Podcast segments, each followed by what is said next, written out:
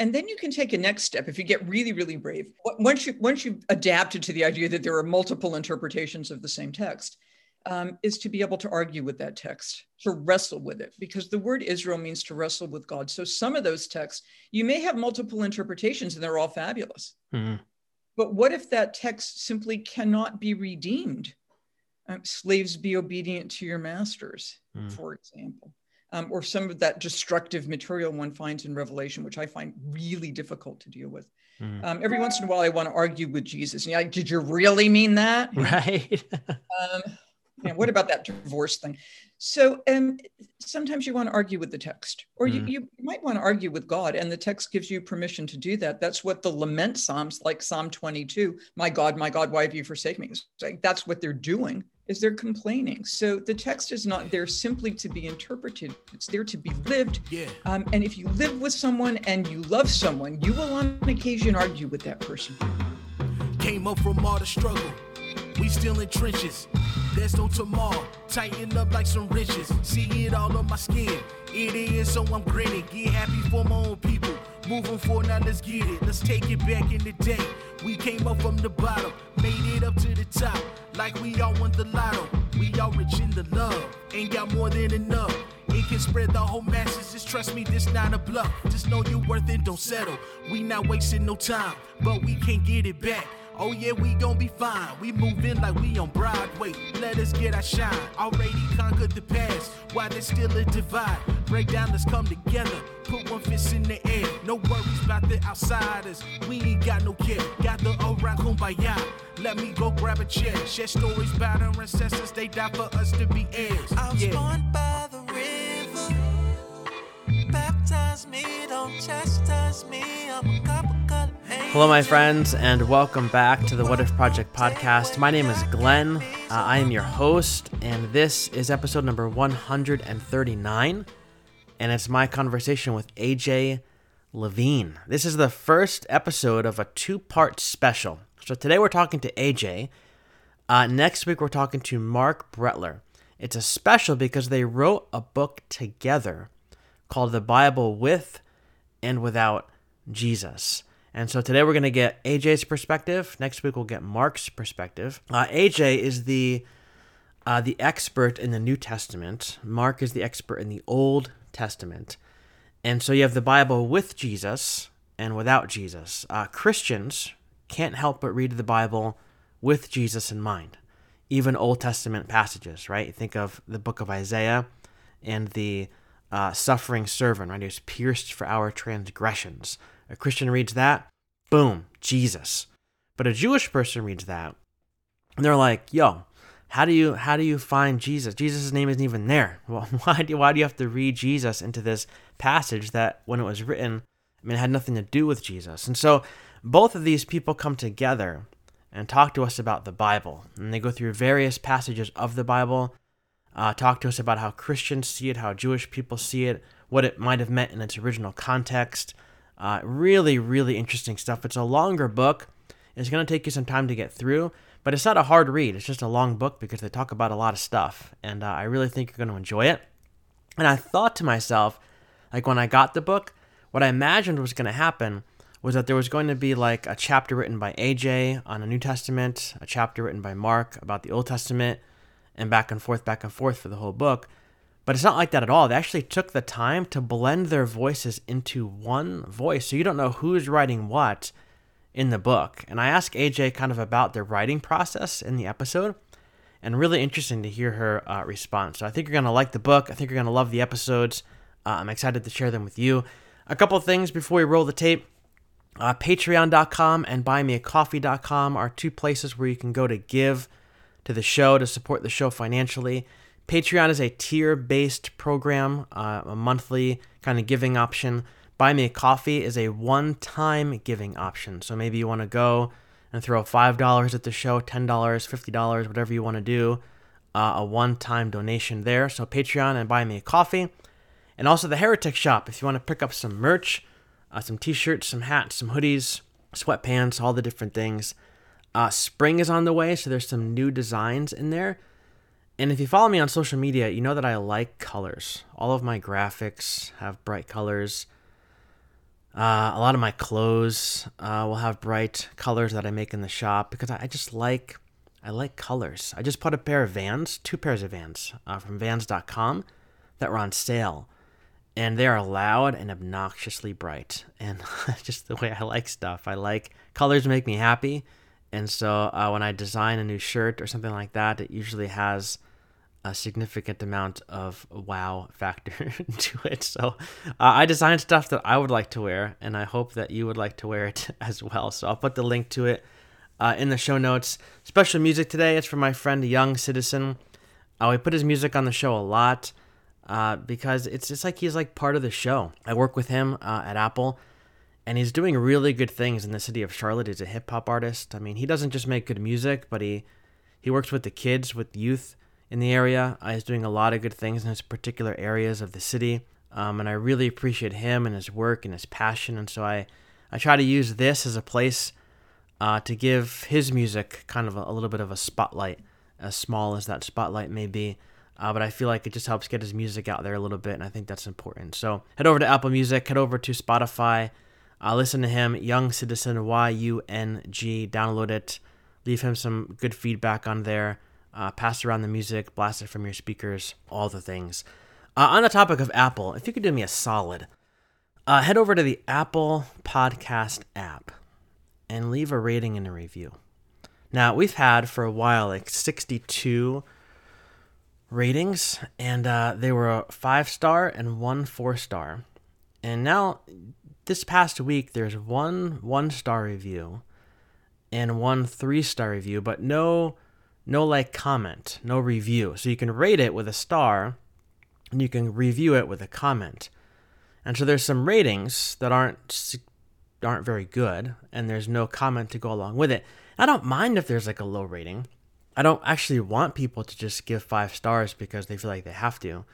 I'd rather be people be honest, but if you're going to give a 1 star review, if you're listening to this, if you're listening to this and you're going to give a 1 star review, leave a comment at least leave some helpful feedback. Don't go and say that the show is garbage. I hate it. That, that's pointless. I'm probably going to take a screenshot of it and make fun of you on social media if, that, if that's what you do. But leave an honest review. Leave an honest comment. Like if you don't like the show, tell me why. I mean, I'm sitting. I devote my time to this thing every week for crying out loud. I sit here every week. I talk to people. I pour hours into editing this thing and putting this thing together. So if you don't like it, tell me what you don't like. Is it my voice? I mean, I, I could talk different. I could maybe talk a little bit smoother. I don't know. Is it my voice? Is it, you know, I got a pop filter in front of me so I don't have to hear the peas popping out of my mouth. I, I try to do that. Uh, you know, I try to edit out some of the longer pauses and some of the, you know, if I cough or something like that, so you don't have to listen to that. But what is it that you don't like? Is it the guest? Is it the content? Just tell me. I'm open to feedback. Uh, just make it honest and make it real, make it helpful for me. Uh, and if you do like the show, leave a five star review because that helps. But no matter what you do, if you hate the show, you love the show.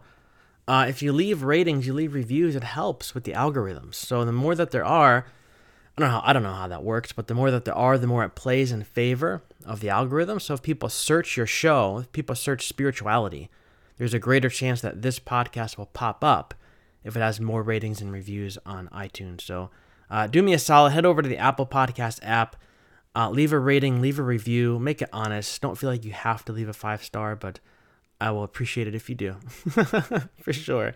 Uh, but leave me some honesty. Let me know how how you like the show. You don't like the show. What I can do to make it better. All the different things. So, uh, all that to say, my friends, uh, this is episode number 139, and we are about to roll the tape on AJ Levine. Going in three, two, one. Enjoy. Wish I had a mansion. Wish I was dressed something fancy. Uh, wish I on a pot on go with the rainbow by the Tom Clancy. Uh, wishing I had no debt. Maybe then I can't flex. Go ahead and run, I'ma check. Wish I had no Uncle Sam's beating on my chest. Wishing for my people. Uh, wish I had more better leaders. Have enough to make our own land. Name my own beach and we bring our own sand. Where we live is so bland. So much we're high on demand. Tiptoe around doing high lows. Feel like James Brown, love we going here to dance. Let me talk. At the end of the day, we know who's at a fault.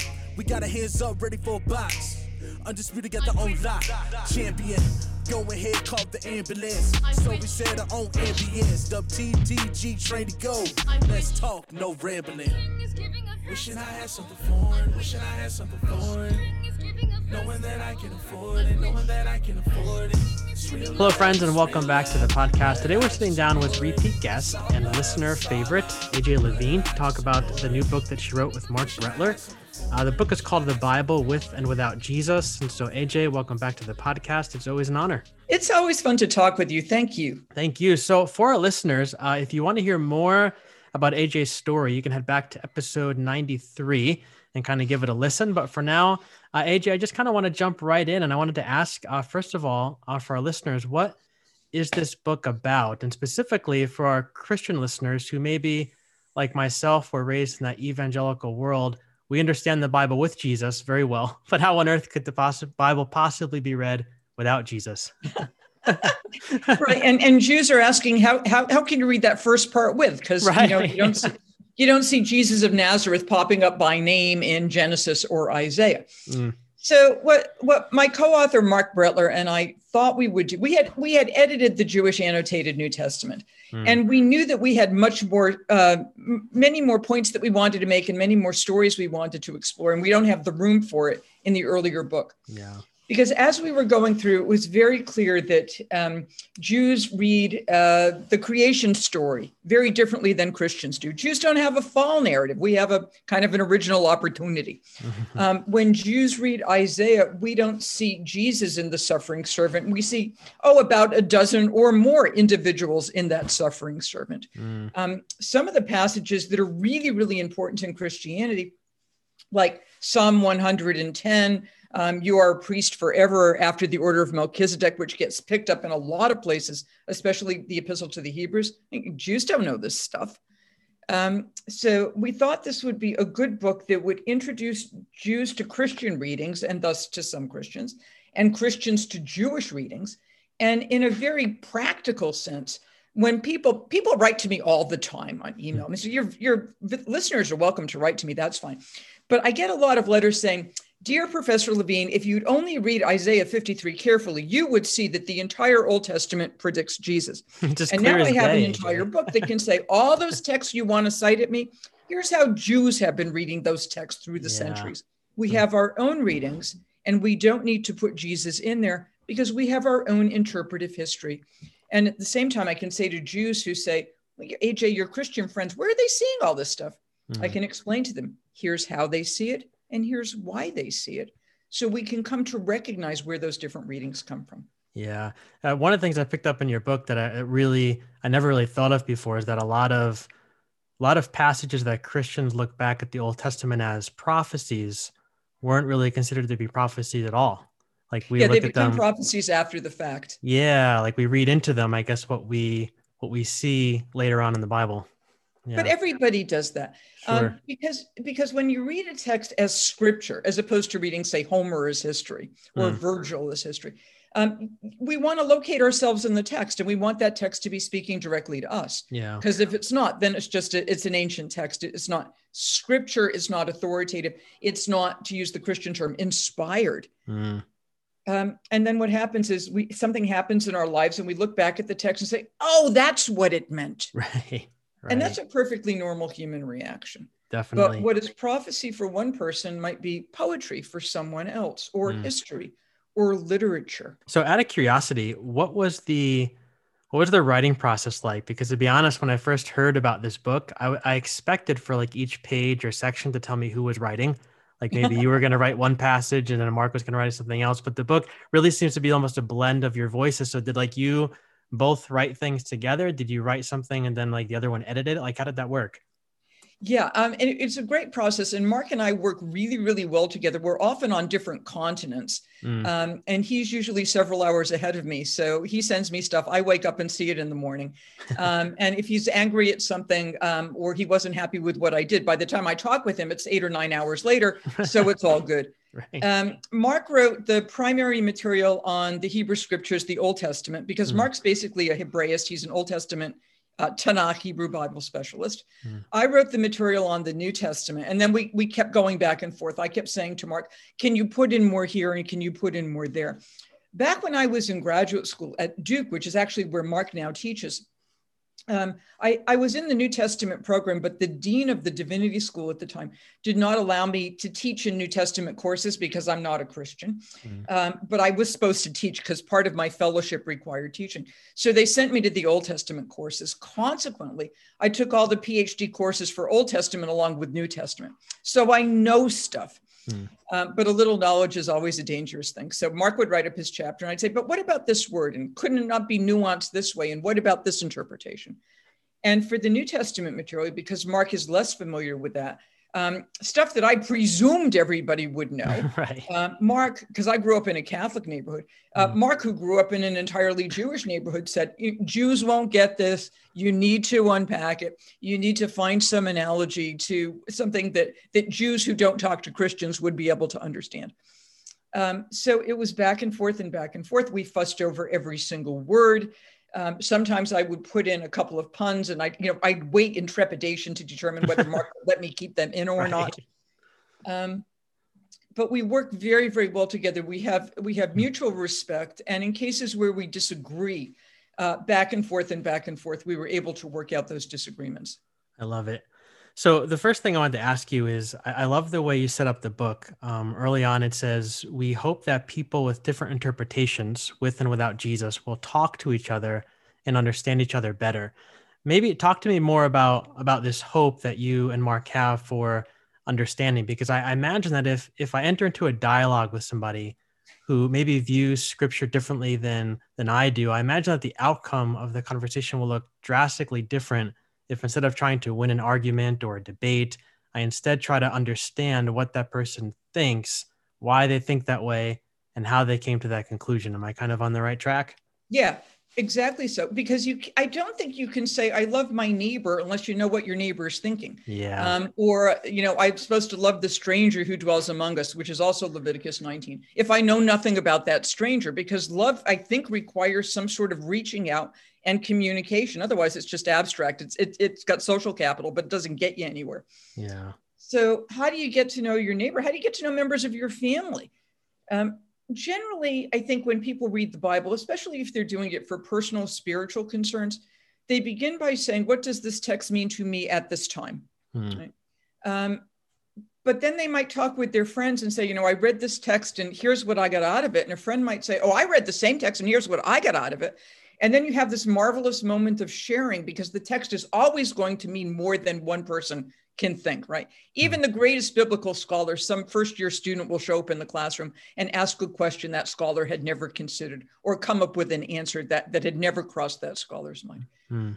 So, one way you get to know your neighbor, particularly if you're both interested in religion and you're sharing a text, or at least you think you're sharing a text, is to have a conversation about that text. We can yeah. do it about movies, we can do it about TV shows or books or concerts. Right you know, what did you think of the inauguration? What did mm. you think of the poem? Uh, what did you think of the music afterwards? Did Jews really understand and know the lyrics to Amazing Grace? Right. I mean, so we're always talking about things that we experience together. Why not this? I think that's so beautiful. Like coming out of seminary, there was a it was almost like ingrained into your my head anyway that like I there's a way to understand the text and there's ways not to understand the text. And so it was very very much like my way or the highway kind of thinking. And i always yeah. often found like engaging in conversations like i'd be listening to somebody and be like well they have a good point but that's not really right. That was like always the thought in the back of my head. But when i started this podcast and i started to have these conversations with people i started to realize that just as i have a story and a background and a context that brought me to my understanding of the text so does somebody else. And Absolutely. if I would put myself in their shoes, maybe live through their childhood experiences, maybe their own church experiences, their life experiences, I would probably come to a very similar understanding that they do. So I feel like there's almost a connection there. We could be on very different pages, but still share that connection that we have a story. Absolutely.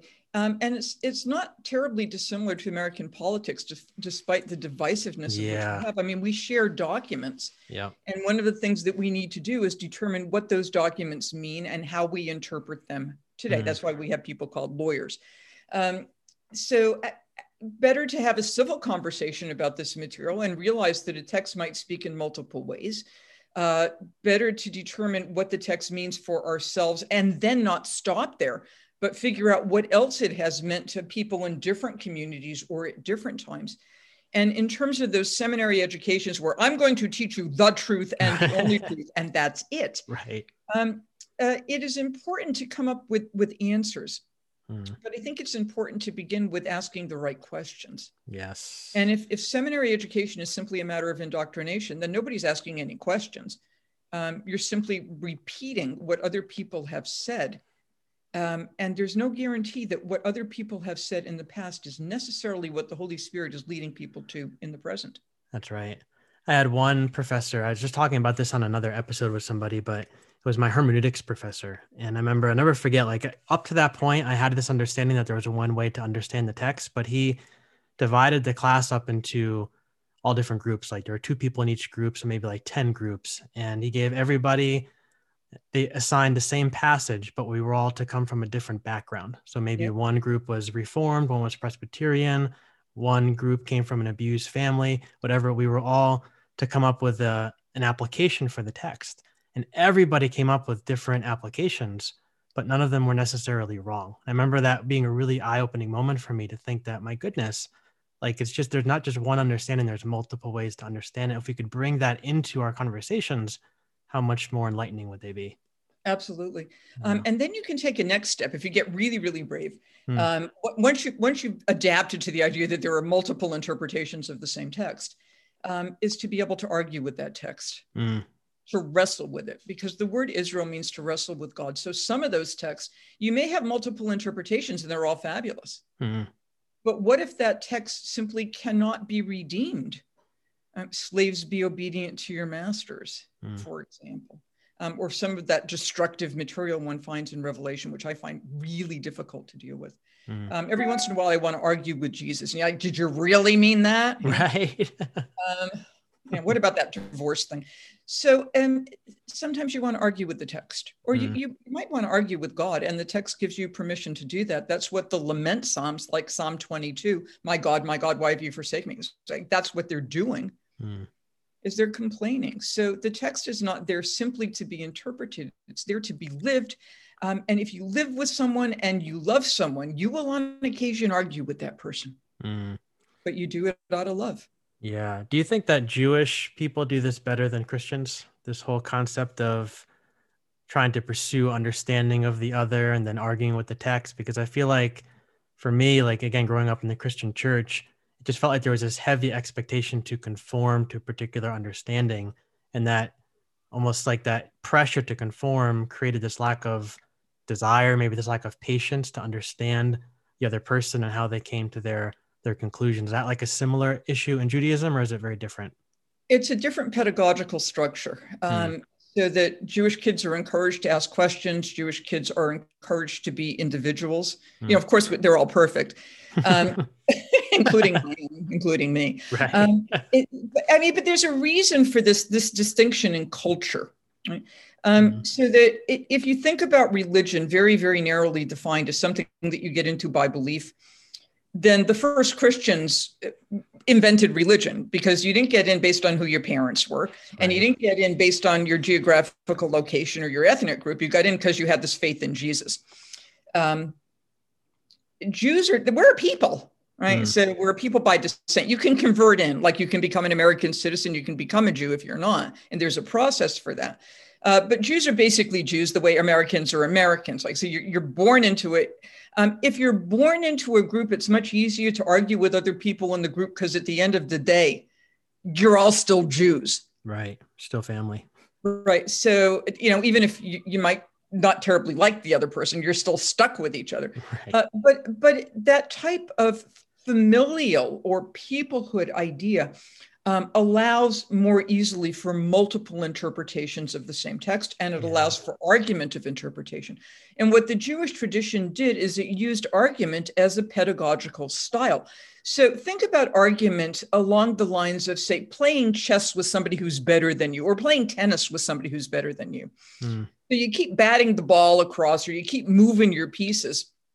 Um, and somebody keeps parrying you or checking you or hitting the ball back. That's argument You say something, somebody contradicts you, or somebody says, but what about? Mm. And the more you play, and that argument is that that Bible study with argument, that's play, and it's great fun, the better you get at it. Mm. Um, so if you really like playing tennis, then you play with somebody who's better, and then you get better. And then you find another person who's a little bit better, and you get better. Yeah. But that's Jewish Bible studies. You, mm. you, you keep tossing the ball back. What about this? How about that? How would you translate this term? Where else does that term show up? What about this verse? Mm and it's encouraged. And each time you do that with a new verse or a new idea or a counter argument, you get to hone your argument or develop it or change your mind. And all of that's terrific. Yeah. It's like you go into it not with the expectation just to win, but the expectation to learn and to get better.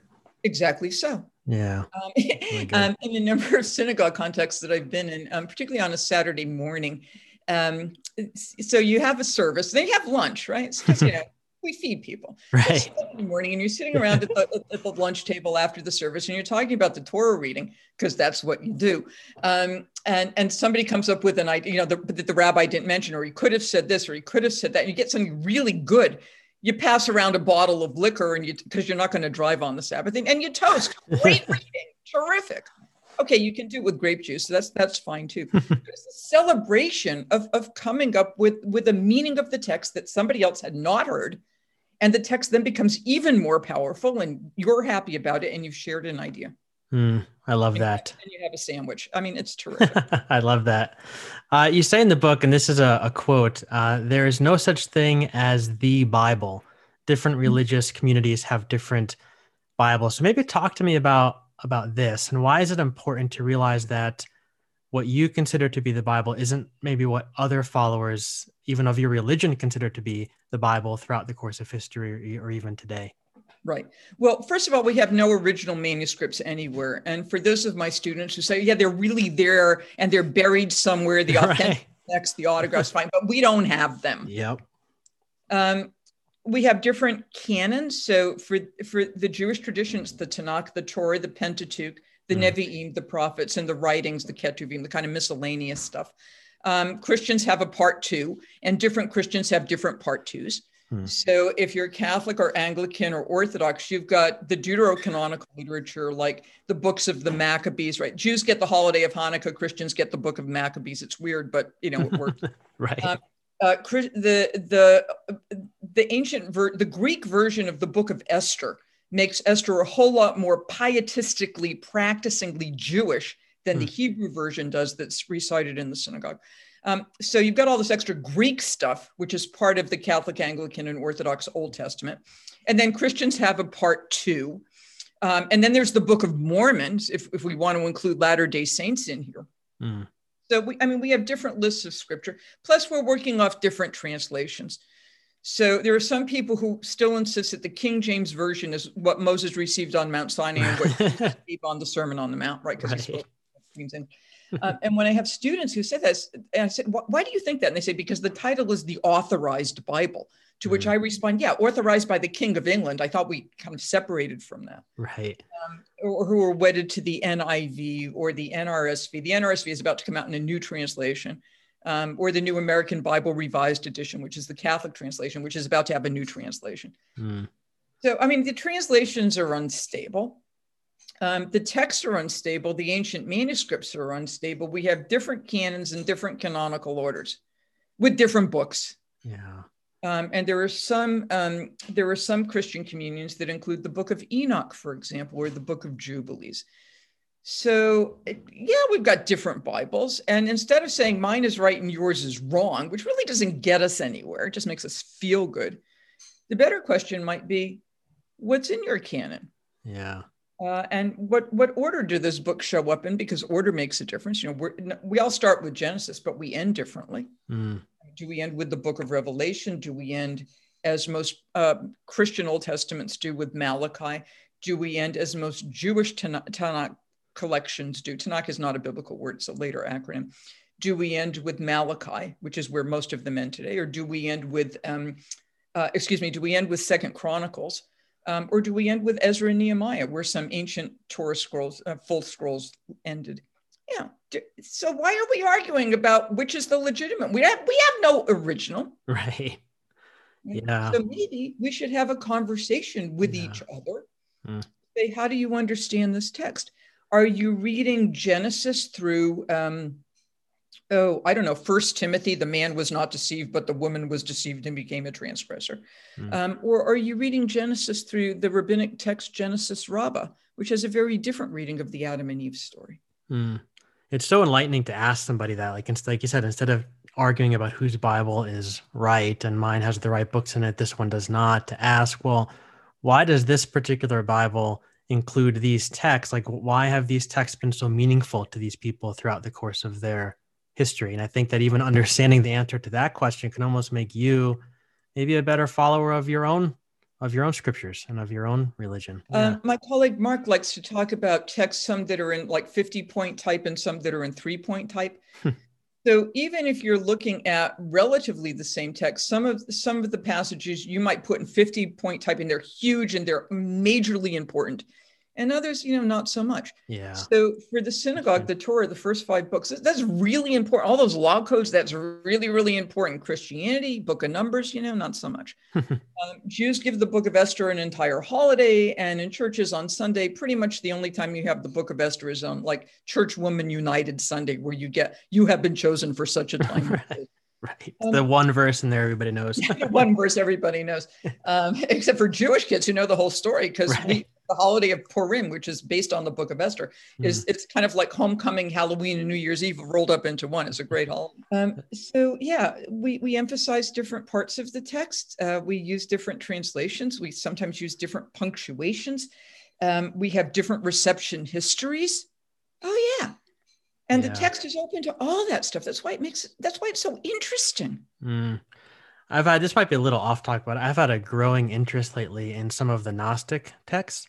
Yeah. And kind of reading them as a Christian, obviously there's some of them are very strange, but some of them I feel like are have been very enlightening and almost helpful to me. But like reading these has shown me, I think, the real diversity of the Christian religion, especially in the past, and how seemingly maybe even narrow it's become over the years. So like what I consider to be the Bible today is actually quite different than what other Christians in the past might have considered to be the Bible. So I think even now, like I was in growing up, like in Bible college, seminary, the Gnostic texts were off limits. They're wrong, they're heretical, mm-hmm. forget about them. But now kind of examining them and saying, well, to your point, like why try to understand like why was this important to somebody way back yeah. then? Like why did somebody see the need to bury this or to hide this when it, they were told that it should be burned. So I think that's something that I've I've learned. Or what do we count as scripture and what do we count as part of our history but not as scripture? Yeah. And sometimes what happens I found with some of my students or in some seminary context is scripture is not really the Bible. Scripture is say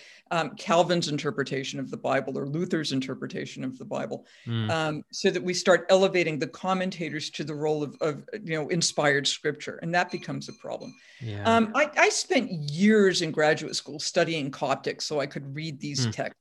Um, and I remember at the time being totally enthralled by them. Uh, and Coptics, if you know Greek, Coptic's actually pretty easy. Um, uh, so it, sound, it sounds more elitist than it actually is. But the problem is the scrolls themselves, um, a lot of them are really quite elite.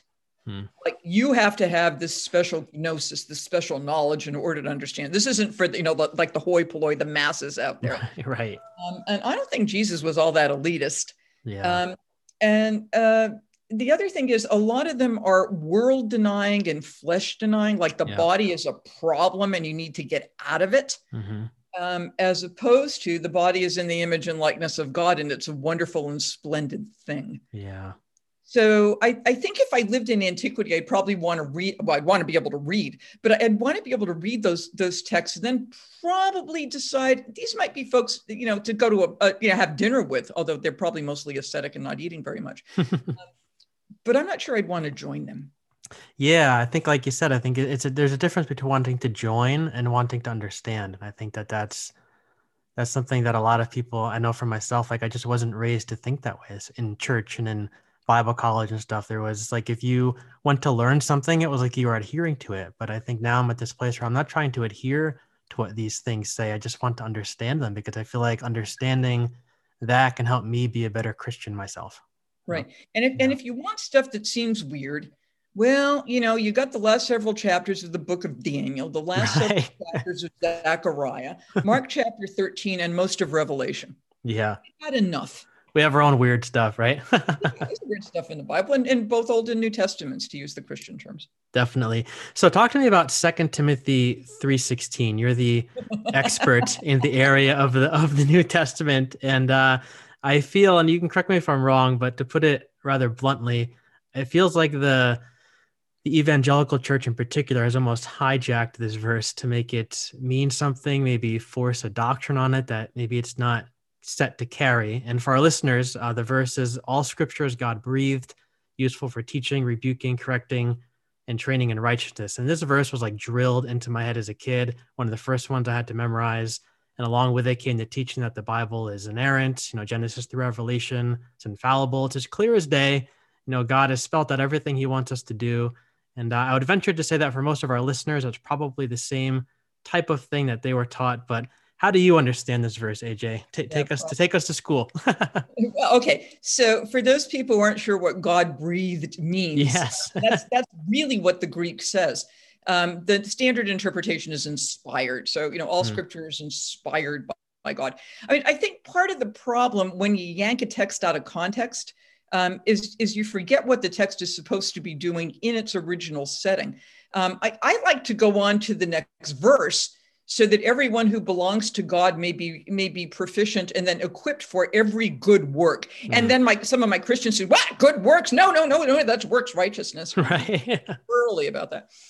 Um, you know, it, it doesn't say it's God breathed in order to tell you about biology or mm. archaeology or um, how how to do medicine, right? Um, the idea is that you do good works, um, and if somebody gets off track, you're there for correction, which is in fact part of the Old Testament as well. Hmm. Again, I'm just going to use Christian terms here, given your audience. But so when you have, you know, love your neighbor as yourself, the the verse right before that is, if you see your neighbor, neighbor doing something wrong, rebuke your neighbor. That's that mm. reproof. That's the correction. That's training in righteousness. Because one sign of love of neighbor um, is you keep an eye on you know your family and the person next door to help that person stay on the right path. Mm. Um, so the the idea is this is all for helping people do good, do good, good mm. works, not so much hammer doctrine into people's minds. Right? Mm. Moreover, I think when Second Timothy is talking about all Scripture, given when Second Timothy was written, Second Timothy is not talking about Matthew, Mark, Luke, and John Second Timothy is talking about Leviticus mm. and Isaiah mm. and Malachi and the Psalms. Yeah, you have to think about because that's one of the first things that popped into my head when I started to rethink a lot of this stuff. Was like, well, when this verse was written, whenever it was written, like what were the scriptures to that person? You know, I know right. some people say Paul wrote it. A lot of scholars, you can correct me if I'm wrong, said that Paul didn't write it, but I think like asking that question, like, well, what whoever wrote this book, what was their scriptures? I think is a very important question. Right. And the word scripture in Greek is just graphes, writings. And then you have to figure out, well, what fits into that category scripture? And now we've got another problem because we started right there to begin with. If people have different Bibles, what does all scripture, what are all these graphe, what, what's the content? Um, does all scripture include um, Hebrews or does it include Jude or Revelation or some of those other texts that had a bit of a problem getting into the canon to begin with. Hmm. But is that word, is that referring just to sacred scriptures or is it referring to any kind of writing? Like well, maybe something that you and I would write. Is that something that is, in a sense, God breathed because it's like inspired by the Spirit? or made that claim. Yeah. And then how do you know? Was um, Martin Luther King Jr.'s letter from a Birmingham jail God breathed? Hmm. Okay. Um, so I, I think that poem at the inauguration had that that you know it, it took my breath away yeah. listening. Yeah. Wow, that was really good. Um, you hear you hear a beautiful um, violin solo, and you say that was inspired. Mm. I give a good lecture, God willing, and say, God, that was an inspired lecture. God breathed, right? yeah, right. You're channeling a couple of amens and hallelujahs from the class. Right. Um, how do you know? So maybe, it, maybe it's the fruit. Maybe it's the fruit. the fruit, yeah. Because yeah. you know, a good person at Martin. This is Martin, the original Martin Luther, right? Good works don't make a good man, but a good man bears good fruit. Yeah. How do you know? What's the result? Hmm. Is the result good works? Is the result peace? Is the result comfort?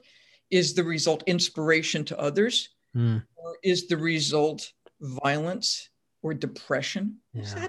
You yeah. And you just do the best you can. I think graphe here means biblical text, hmm. but then you got to wonder what the writer thought. And I don't think Paul wrote it. I think it was right, written in Paul's name. What that author thought counted as scripture, right? Hmm. Did Paul's letters for the author count as scripture? Hmm. And that remains an open question. And then if it was written by Paul, I mean, that opens up a whole other door of questions, right? Because I feel like one of the reasons why that verse has carried so much weight in my theological training was because a lot of times when I was told that Paul was the one who wrote it, well, Paul is mm-hmm. this huge authoritative figure in the Bible. And so if it came from Paul's pen, so to speak, then yeah. it must carry a lot of weight. And I think that when, for me, when I started to wonder maybe if someone else had written this in Paul's name, well, why was that? And what does that mean for how I understand the text as well?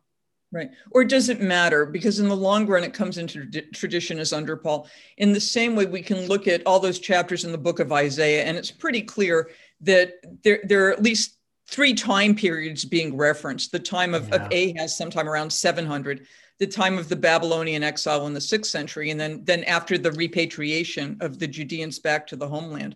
Hmm. Um, but we all, it's all under the name of Isaiah. Yeah. So you can do the history, but at least in terms of reception, um, it, it's all one thing. Yeah. Um, and yes, we can look at, at, at Second Timothy and say, oh yeah, it's all God breathed.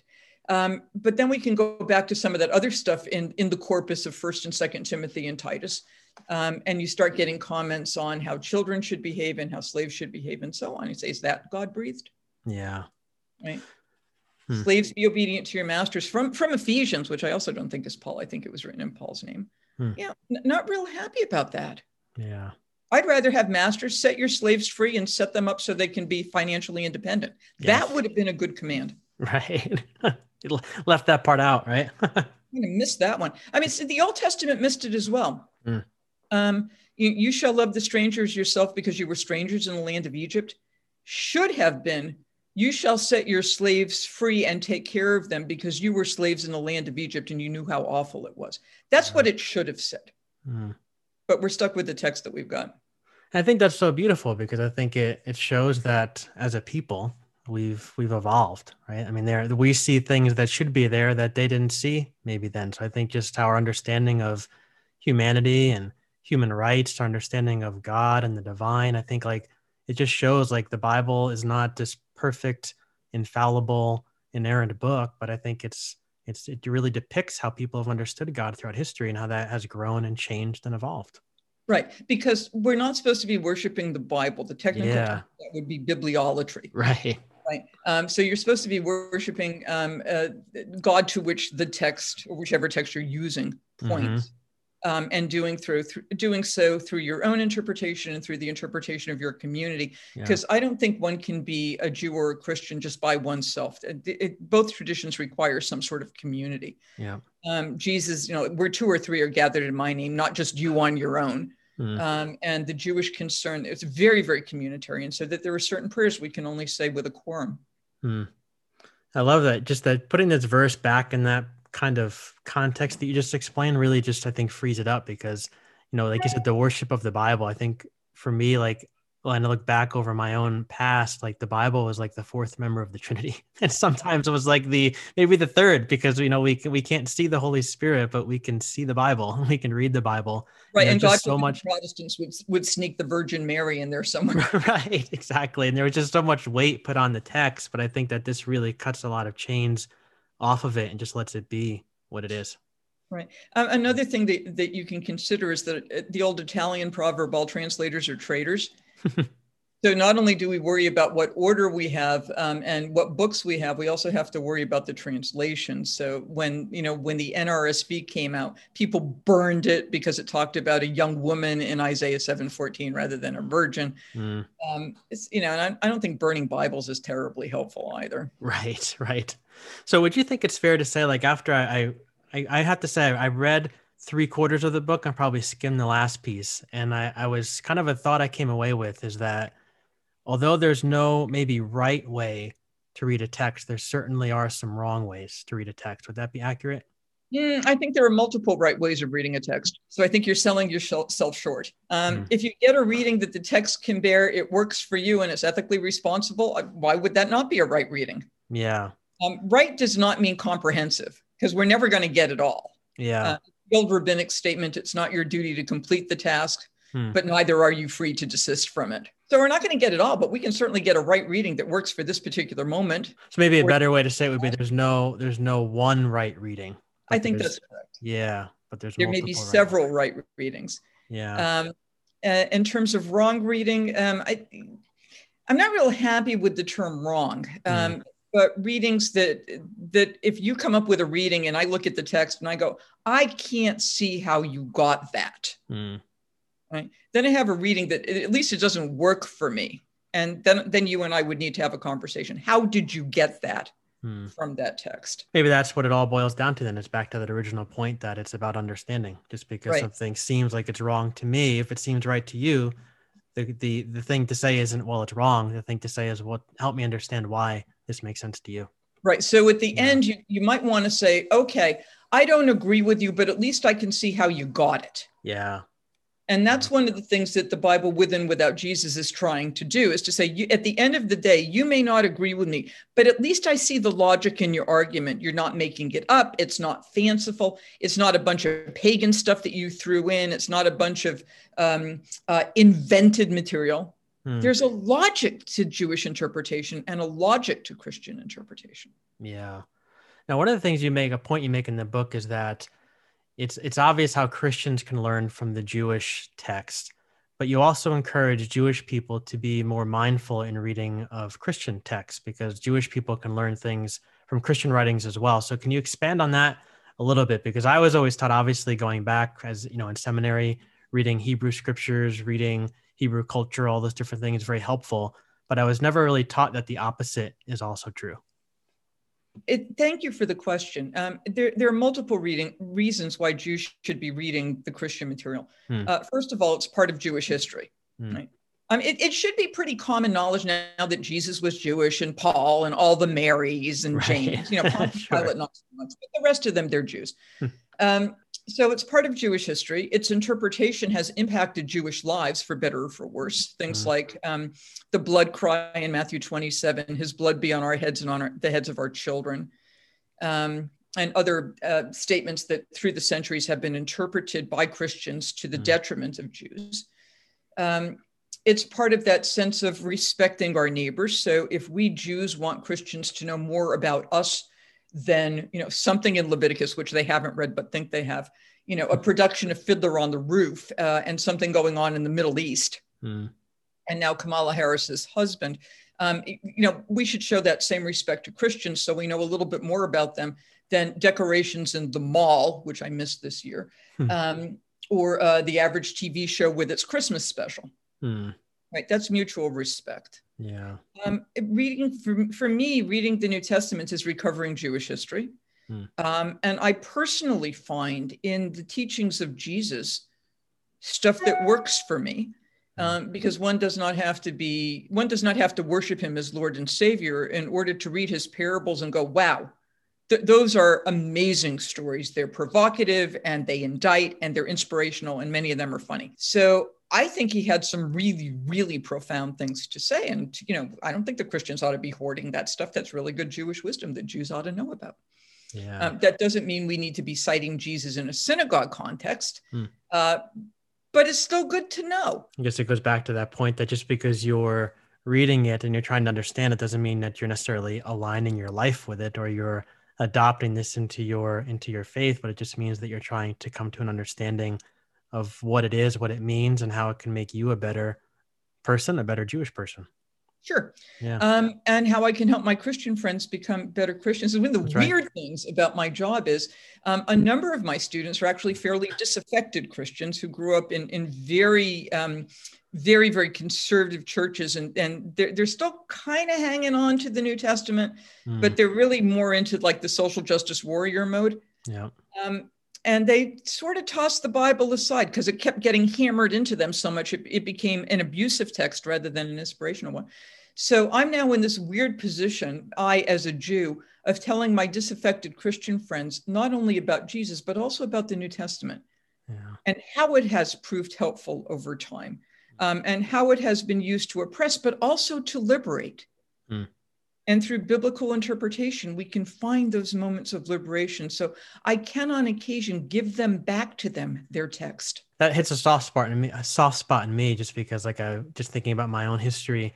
There was a while, like, when I started this podcast, that I put my Bible away for like six months to a year, just because so much of what I had been taught in so many different ways that I was taught to read it just felt so I don't know, just so abusive, I guess, for lack of a better mm-hmm. word. I just felt like it just carried this baggage that I just could not separate myself from. So I just had to put it away for a while just so that I could look at it with fresh eyes. And uh, for myself, like I just got, like you just said, much more interested in some of the social justice things, but I couldn't see how the Bible fit into those things until I mm-hmm. put it away and I came back to it with fresh eyes. And now I just see it in a much different light. Absolutely, mm-hmm. um, and to have the to have permission to argue with it. Yes, as, yeah. as one would argue with a lover. Why not? Right? Yeah. Um, it's it, if you believe in in God, then God's not going to get upset with you if you say, "Gee, I don't think so." I think my sense of the divine is God would be delighted with that. Right. Right. yeah, you came up with something that's terrific. Right. Um, uh, you grew. Yeah. Um, even the New Testament says that Jesus grew in wisdom. Right so if Jesus has a learning curve, maybe we should too. Yeah, that's right. Yeah, well, one of the most liberating moments for me, I think I was reading one of Pete Enns' books, you know, Pete, mm-hmm. and um, I forget which book it was, but he talked in there about like reading something in there, something in the Bible, and then saying, I don't think I agree with that. And, and what like a liberating moment that was for me to think that, oh, I don't have to just read this book and figure out a way to explain away the problems and make mm-hmm. it seem like it's like it's like it's okay and kind of justify different things. Like it's okay to read it and say, no, I think that the person who wrote this maybe maybe got it wrong because they didn't see the whole picture. Right. Um, and yeah. we can even see the biblical text uh, arguing with itself. So, one of the chapters yeah. in, in, the book talks about how slavery is understood.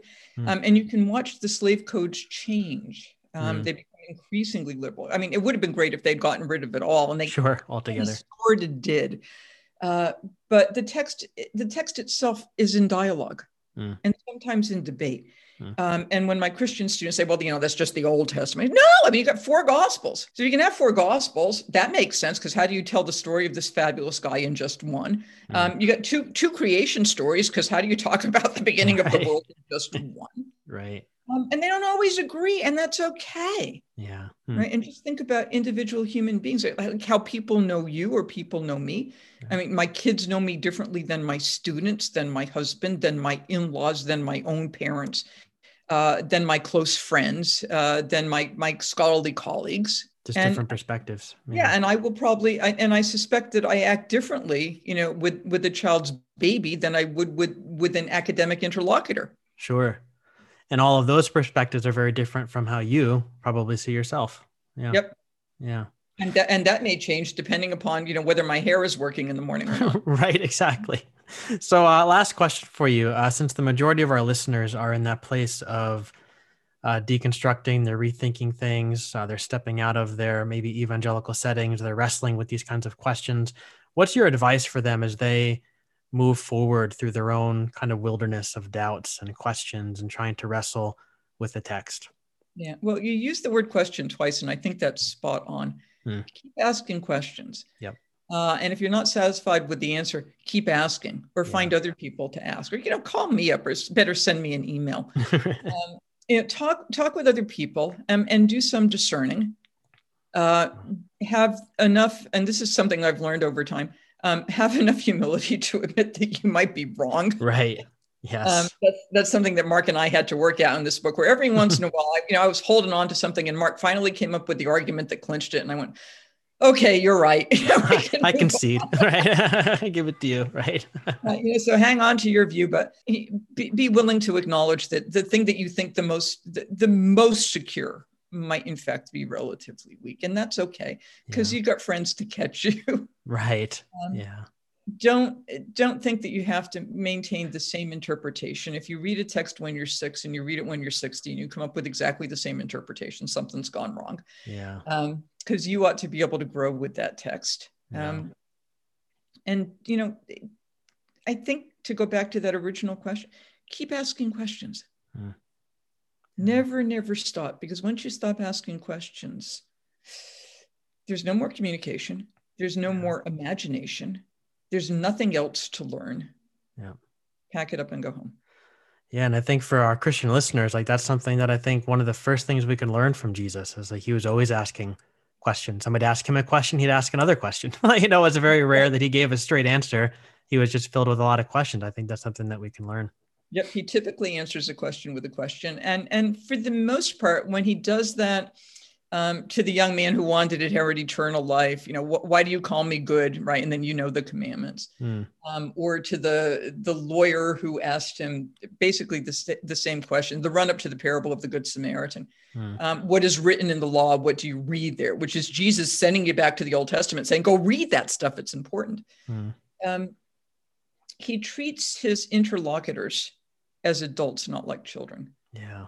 He tells okay. them parables, but usually does not provide interpretation of those parables. Mm. Um, he gives some teaching that's hyperbolic, like if your eye offends you, pluck it out. Mm. Uh, and, and he lets you work on that. Yeah. So he treats you like adults. And like adults, we got to sit with that stuff and then talk about it. And then come back and talk about it again the following week mm. and read about it and see what we've got, recognizing that whatever we got is always going to be partial is always going to be contingent on who we are and how we were raised and what we had for breakfast that morning, if we had enough food to have breakfast. Hmm.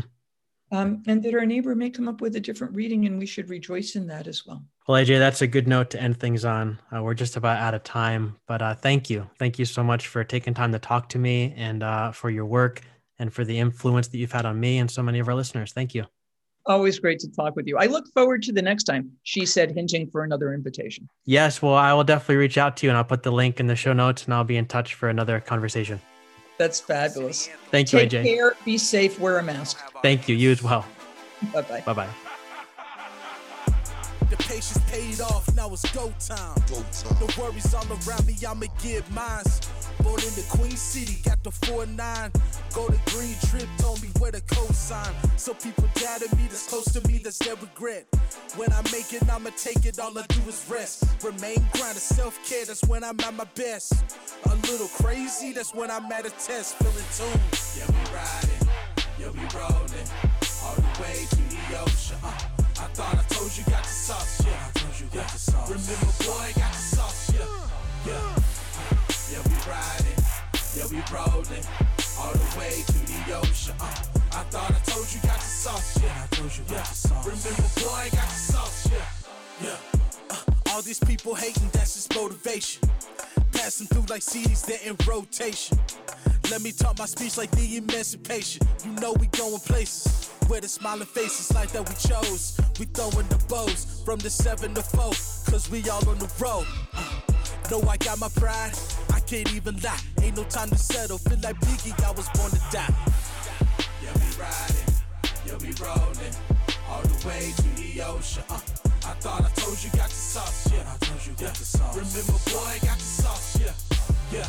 Uh, yeah, we riding, yeah, we rolling, all the way to the ocean. Uh, I thought I told you got the sauce, yeah. I told you got yeah. the sauce. Remember, boy, I got the sauce, yeah, yeah.